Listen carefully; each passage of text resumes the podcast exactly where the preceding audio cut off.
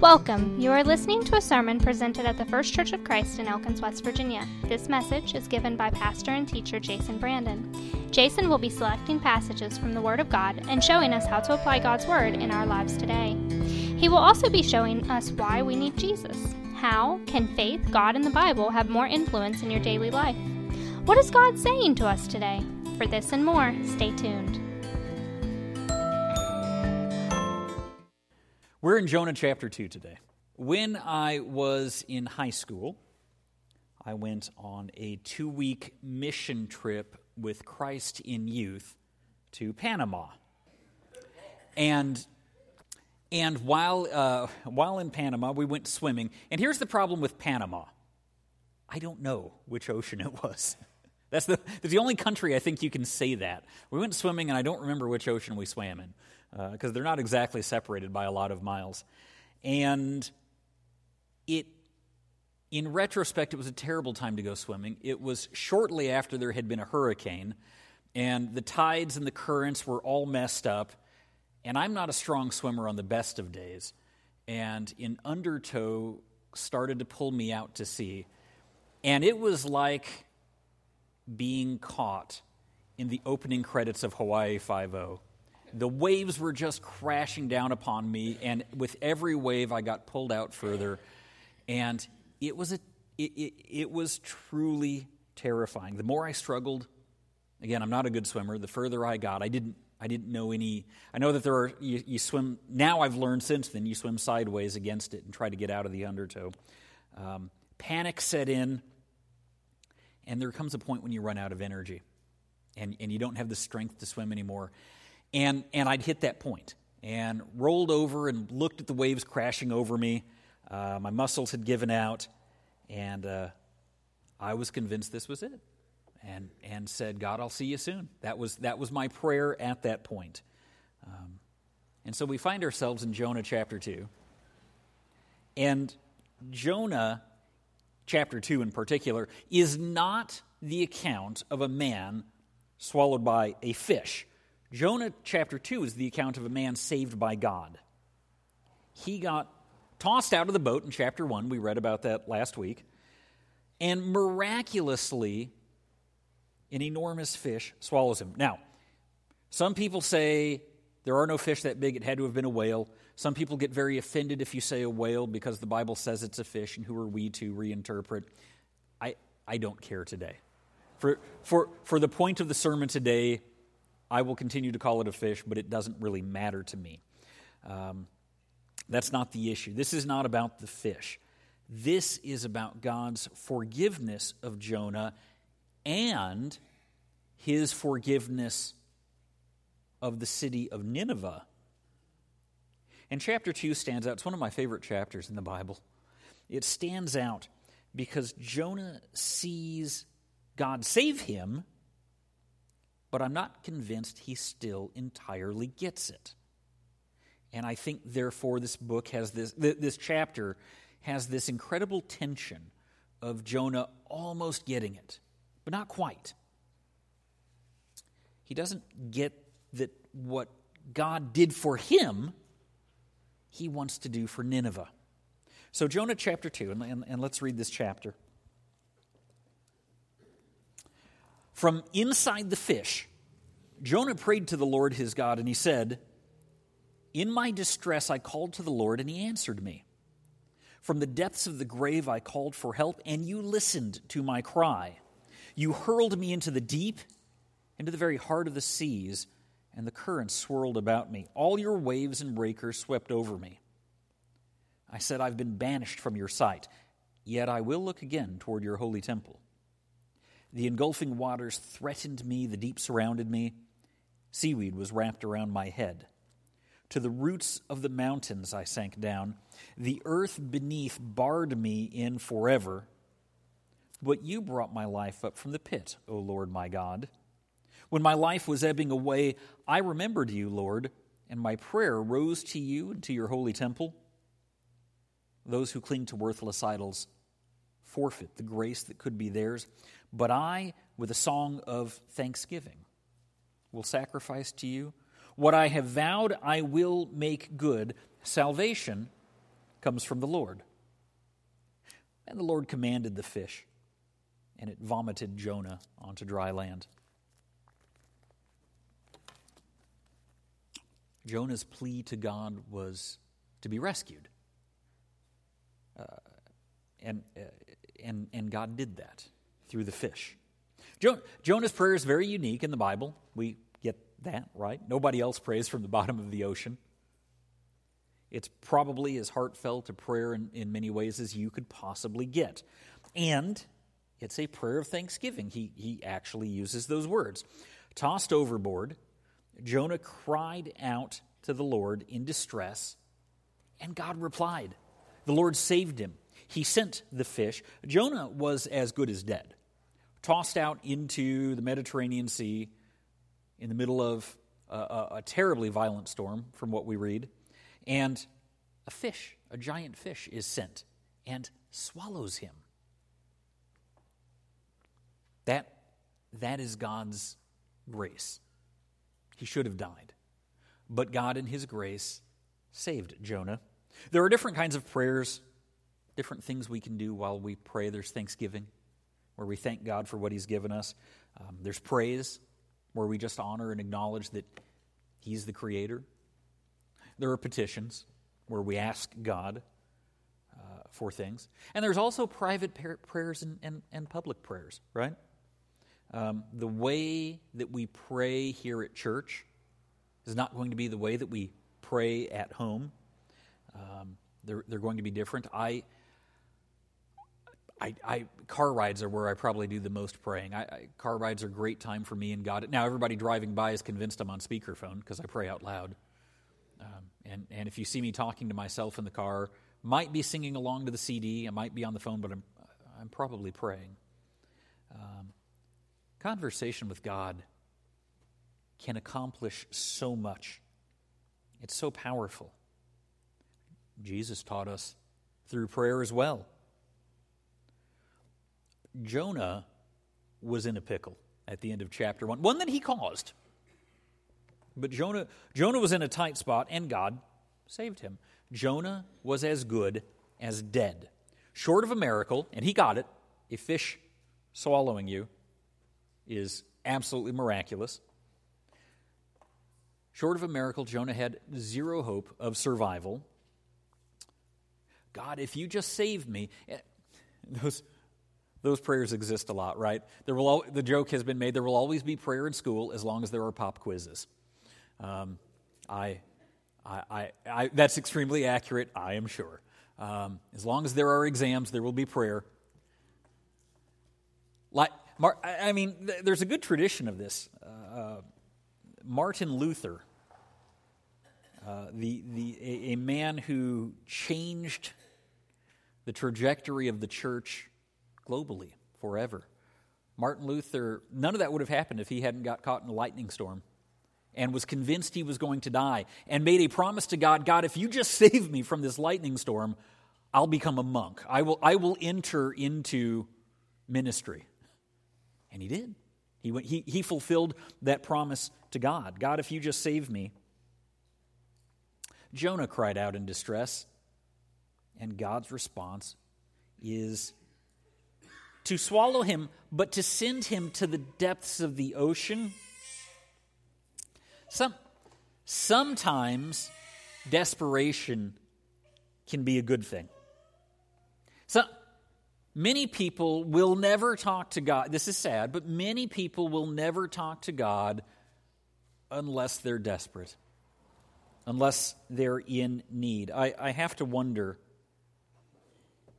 if hospitals see more heartfelt prayer than many of our churches. Sad, but I think that there's probably some truth to that. Someone once said that there are two kinds of people who pray. There are those who pray as they're going into a situation, and there are those who pray only on their way out. God always listens. He always answers, but His children don't always call on Him. How often do we save God as for our last resort? We try everything else, and when we've run out of options, well, I guess I'll have to pray. There's nothing else working. God should never be our last resort. He should be our first. That takes refocusing our minds and keeping them on Him. In waiting until the last resort, I wonder, do we refuse the opportunities that could be before us? I wonder what miracles God would work today through us if we turned to Him instead of trying to do things on our own effort. Too many Christians don't believe in the power of prayer. They're just, words into the sky. I've had people that call themselves Christians that tell me that prayer is just, it's trying to focus your thoughts to have God's thoughts. Well, that's part of it. But the Bible is very clear that prayer is much more than that. It would be, if it's just a matter of attuning our thoughts, what a waste of time Jesus spent teaching us how to pray, the power of prayer. His own prayers become a waste of time at that point. Prayer is powerful. That God caused miracles then. The God that caused miracles in the Old Testament and the New Testament is still the God that listens and answers prayers today. Maybe not always so spectacularly that we see people walking on water or the sun stand still for a day. But miracles still take place and prayer is still powerful. And it's one of the things I love so much about Jonah chapter 2 is it is a very deep, heartfelt prayer, beautifully written. There's a lot. I'm going to call it a perfect prayer, but it's perfect in its imperfection because it's a great prayer from an imperfect person. Jonah, as we will see in chapters 3 and 4, is still a really imperfect person and really doesn't see the big picture yet. But with his limited vision, Jonah chapter 2 is an amazing prayer. As Jonah is starting it, and I think one of the things that I love about it is we're seeing the growth of Jonah. I think why I like the book of Jonah so much is there's this incredible spiritual journey from the first verse of chapter 1 to the final verse of chapter 4. And chapter 2 is this powerful prayer that shows the journey. So not only do we read about Jonah's plea and how it leads to God's rescue, but we start to see Jonah's repentance that will lead to God's restoration. You have to say this about Jonah. When you're down in the depths, there's nowhere to go but up. And for Jonah, this is a literal statement. Jesus says that Jonah was 3 days and 3 nights in the belly of the fish. A watery grave. And again, while a lot of figurative language is used throughout the Bible, in Jonah's case, this would have been a watery grave. Not just the ocean, but inside the fish would have been where he would have thought that he was dying. The horror of being thrown overboard and then the terror of being swallowed alive. Can you imagine? A grave. Now, keep in mind the thing that I think is pivotal to this prayer. That final verse, verse 10, that hasn't happened yet when he's prayed. He has no guarantee that he's going to be spit up on dry land. That hasn't happened, and he doesn't think he has no reason to think that that's coming. That hasn't been we don't have any indication that God said, I'm going to swallow you with this fish, and in a few days spit you up. There's no indication that God says, if you get right with me, we can renegotiate. This prayer doesn't have any of that. So the prayer is heartfelt, knowing that he's going to die. So, knowing that this was it for Jonah, there would have been that question, well, what's going through his mind inside the belly of his fish? Does he think he's safe? Does he think he's getting ready to go back to Nineveh? And if not, why is he praising God? If he's like, well, here we go, I'm getting ready to be digested. Why is he praising God? I would say that it's likely that Jonah sees that this is his final chance to make peace with God before he dies. Dying when you are at peace with God is the comfort of knowing that you're going home. dying separated from God, at war with God, would be terrifying. Jonah needs to make peace with God. He brought this calamity upon himself. He was the one that ran away from God. He needs to get right with God, to turn back to him, to look towards his holy temple instead of at himself. He knows that God hears him, and so he repents. Sort of.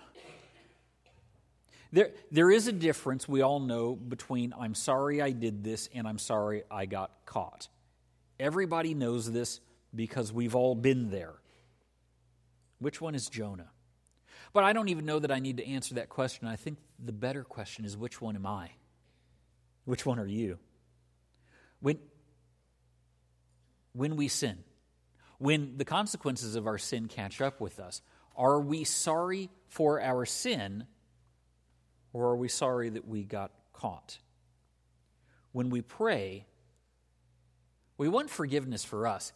How about forgiveness for other people? Because that's part of the theme of this chapter as well. Jonah is eager to repent. God, forgive me. He wants the Lord's salvation, but as we know, wanting God's salvation for him is not the same as wanting God's salvation for Nineveh. And that's part of the contrast of this chapter, of this prayer. You know, you have to ask the question, why does God want to save Nineveh? We know why. We're New Testament Christians. We know that God loves the whole world so much that he sent his only son, Jesus. But there was no Jesus back then. There was no John 3:16 back then. In the Old Testament, God was the God of Israel. It wasn't a God who saved Egypt or the Hittites or the Amalekites or the Assyrians. Nineveh was the capital city of Assyria. The Assyrians are the people that will conquer, wipe out off the face of the map Israel. Again, there was a civil war, Israel to the north, Judah to the south.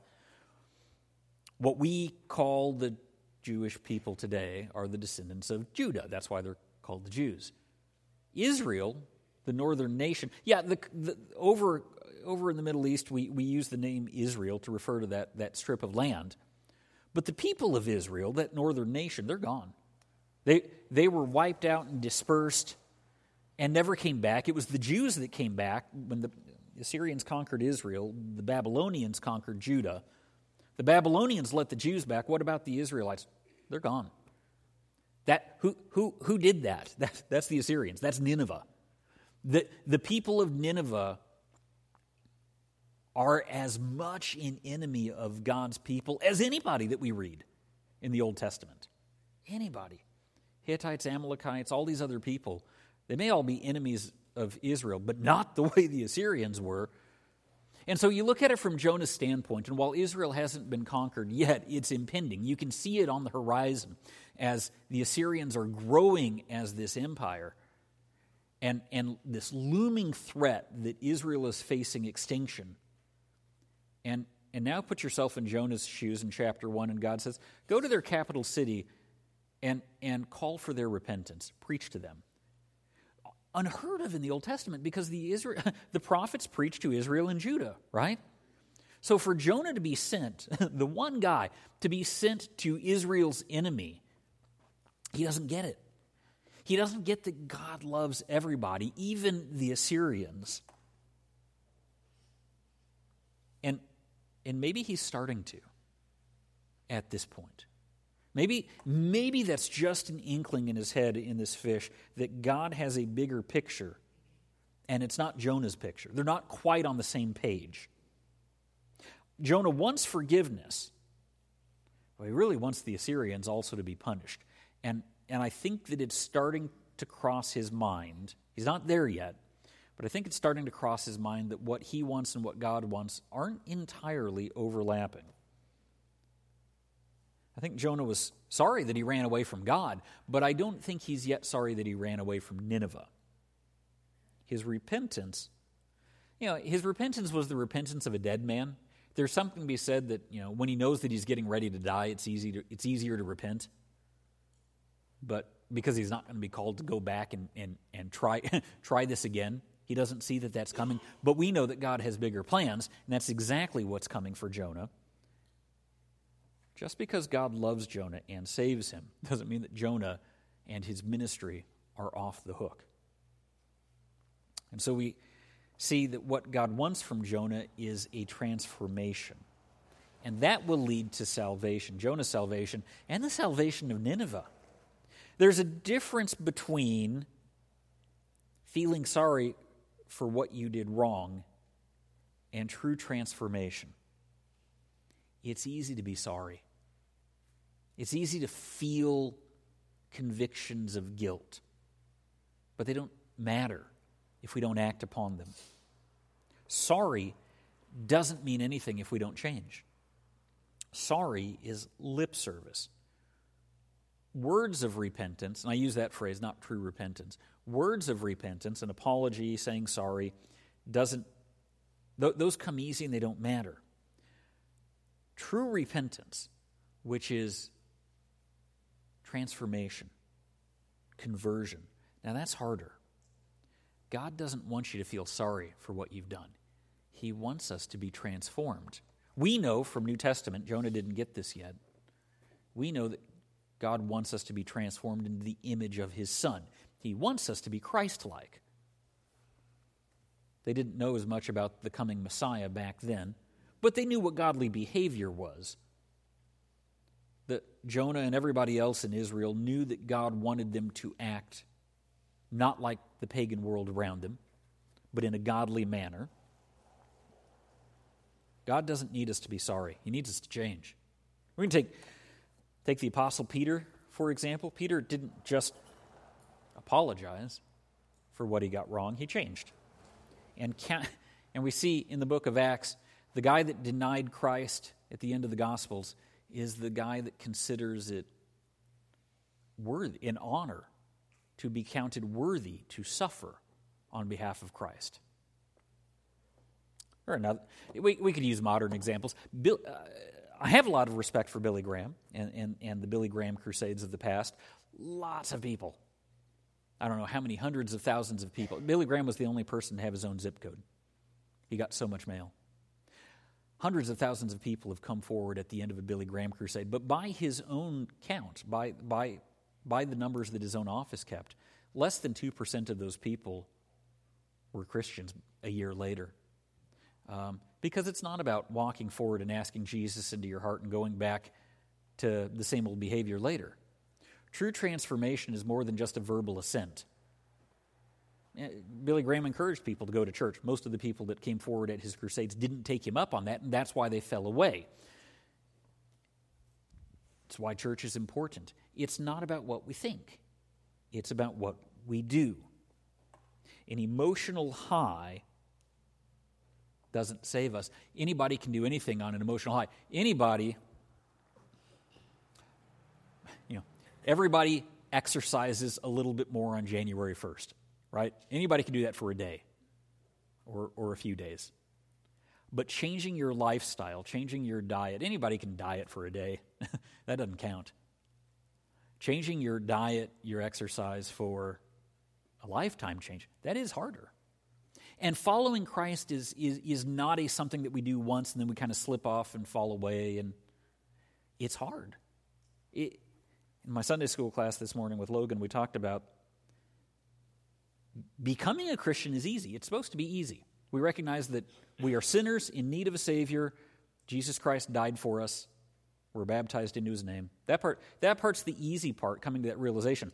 The hard part is then that's not where it ends. That's the beginning, and now we're expected to act like Christ. And that's hard. That is really hard to act like Christ. When somebody cuts you off in traffic, when the week is going terrible, when the car breaks down, and everything is going wrong, and it's hard to act like Jesus. But the effort is worth it. And that's why we come together. And there are tasks that are delightful to finish, and there are tasks that are fun to be doing the task. When I read, I like to read. I've got a lot of books. Some books I just want to get to the end of the book and say that I finished it. But there are some books that I lose myself in. And I don't want the book to end because it's so good. My having been born in Fife in Scotland, that's where St. Andrews is. I have heard that golf is one of those things that if you want to be good at it, you just never quit practice. You just always play. You always practice. You always keep at it because you'll never get there. There's never going to be a day when you say, I've arrived. You just keep working on it and working on it. And golf isn't for people that want to arrive. I'm told that golf is something that you have to enjoy the process of getting better or there's no point playing it. I think Christianity is a lot like that. There's never a point when we get there. There's never a point when we say, well, I'm righteous and holy now. I'm done. I finally made it. The process of being a Christian is an ongoing process. And I pray that we can enjoy the process. God, we don't make an emotional decision and then walk away from it. Jonah may be making an emotional decision right now. He's going to be put to the test in chapter 3 when he gets to act on the words that he just gave to God. He doesn't. We know that Jonah will go to Nineveh, but we know that he will go grumbling and kicking all the way. He doesn't want to go. He doesn't want God to save Nineveh. He doesn't even want God to love Nineveh. He likes God as his Savior and the Savior of Israel, but not as the Savior of Nineveh or those Assyrians. I'm reminded of Paul's words in 2 Corinthians chapter 7, verse 8. Paul says, even if I caused you sorrow by my letter, I don't regret it. Though I did regret it, I see that my letter hurt you, but only for a little while. Yet now I'm happy. Not because you were made sorry, but because your sorrow led you to repentance. For you became sorrowful as God intended, and so were not harmed in any way by us. Godly sorrow brings repentance that leads to salvation and leaves no regret, but worldly sorrow brings death. See what this godly sorrow has produced in you, what earnestness, what eagerness to clear yourselves, what indignation, what alarm, what longing, what concern, what readiness to see justice done. At every point, you've proved yourself to be innocent in this matter. It's okay to feel sorry if it leads to change. Evidence of true repentance is not words of repentance, but true repentance is a transformed lifestyle. Poor Jonah. He's on such a roller coaster ride through this. He doesn't want to do this at all. God insists, and of course God in this case wins. God brings Jonah to the point of surrender here, but we will see it again in chapter 4. And so we ask the question, how repentant is Jonah? You know, I think at this point he's a little bit like the older brother in the prodigal son. I think that there's some bitterness to him. Jonah chapter 2 is, as I said, imperfect praise. It's a form of superficial spirituality. It's a good beginning. We just don't want Jonah to end here. And I don't think he does. This is a conditional surrender. Jonah loves God as his Savior. I'm not so sure that he loves God as his Lord. He wants to do his own thing. Jonah acknowledges that salvation comes from the Lord. I'm not sure how much he likes that. I think the acknowledgement of it is the beginning. There's a point that we recognize that we need God. The point that we are grateful that we need God comes later, I think, for some people. I had a woman once in church tell me that she recognized that God's way was the only way. But she acknowledged that she wished that wasn't true. And I think people go through that phase. I think there's the point when we see that we need God as Savior, but we have to work through that we don't necessarily like His Bible, we don't necessarily like His way, but spiritual growth is coming to love Him and coming to enjoy the fact that His way is the best way and the right way and the way of joy, but that doesn't come instantly. Maybe it does for some people, but I don't think it comes. I think for a lot of people there is this resentment that we need God until we work through that. And that's okay, because we see that that's the case even maybe for some biblical prophets. Here's what true repentance and transformation means. It means letting God send us where He will, and we're okay with that. It means loving those that we don't like, maybe even being someone that we don't want to be. But it means being who we are meant to be, having the life that God means for us. A lot of times my prayer to God is, God, help me to understand and be okay with this. It's not just God saying, Jason, I want you to go do this. It's me saying, but I don't want to do this. God, help me to change. If you're right and I'm wrong, and that's always the case, then help my heart to catch up with what my head knows. That's my prayer line, and that's okay. That's the part of the Christian walk where we go along with it and we learn to enjoy the process.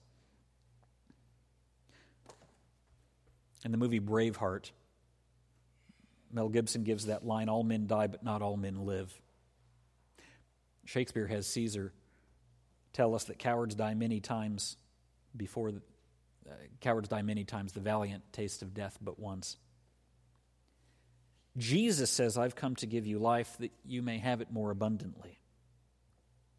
The only way that you can have that, though, is to give your life to him, not running away from what he wants. When we put God first, we are blessed. When we run and keep our lives to ourselves, we drown. Our hymn of decision today is hymn number, I think, 437. So obviously, finish up my Panama story. Obviously, I lived, right? I didn't drown. Praise God that one of the girls on this Christ in Youth mission trip was a lifeguard, and she knew how to. She was a powerful swimmer and also knew to swim crosswise against the current. Rescued me, mouth to mouth, resuscitation, all of that stuff. I learned some things. I learned I don't like swimming. Someone said that the church today is gently drowning. One of the things I learned is you can't gently drown. That is a horrible experience. That is, all these years later, that's 30 years later, that still gives me nightmares sometimes.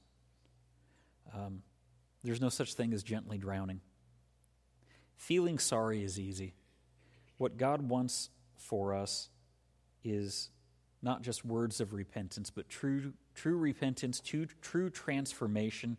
He wants us to be Christ-like, for us to have his heart, and it doesn't come easy.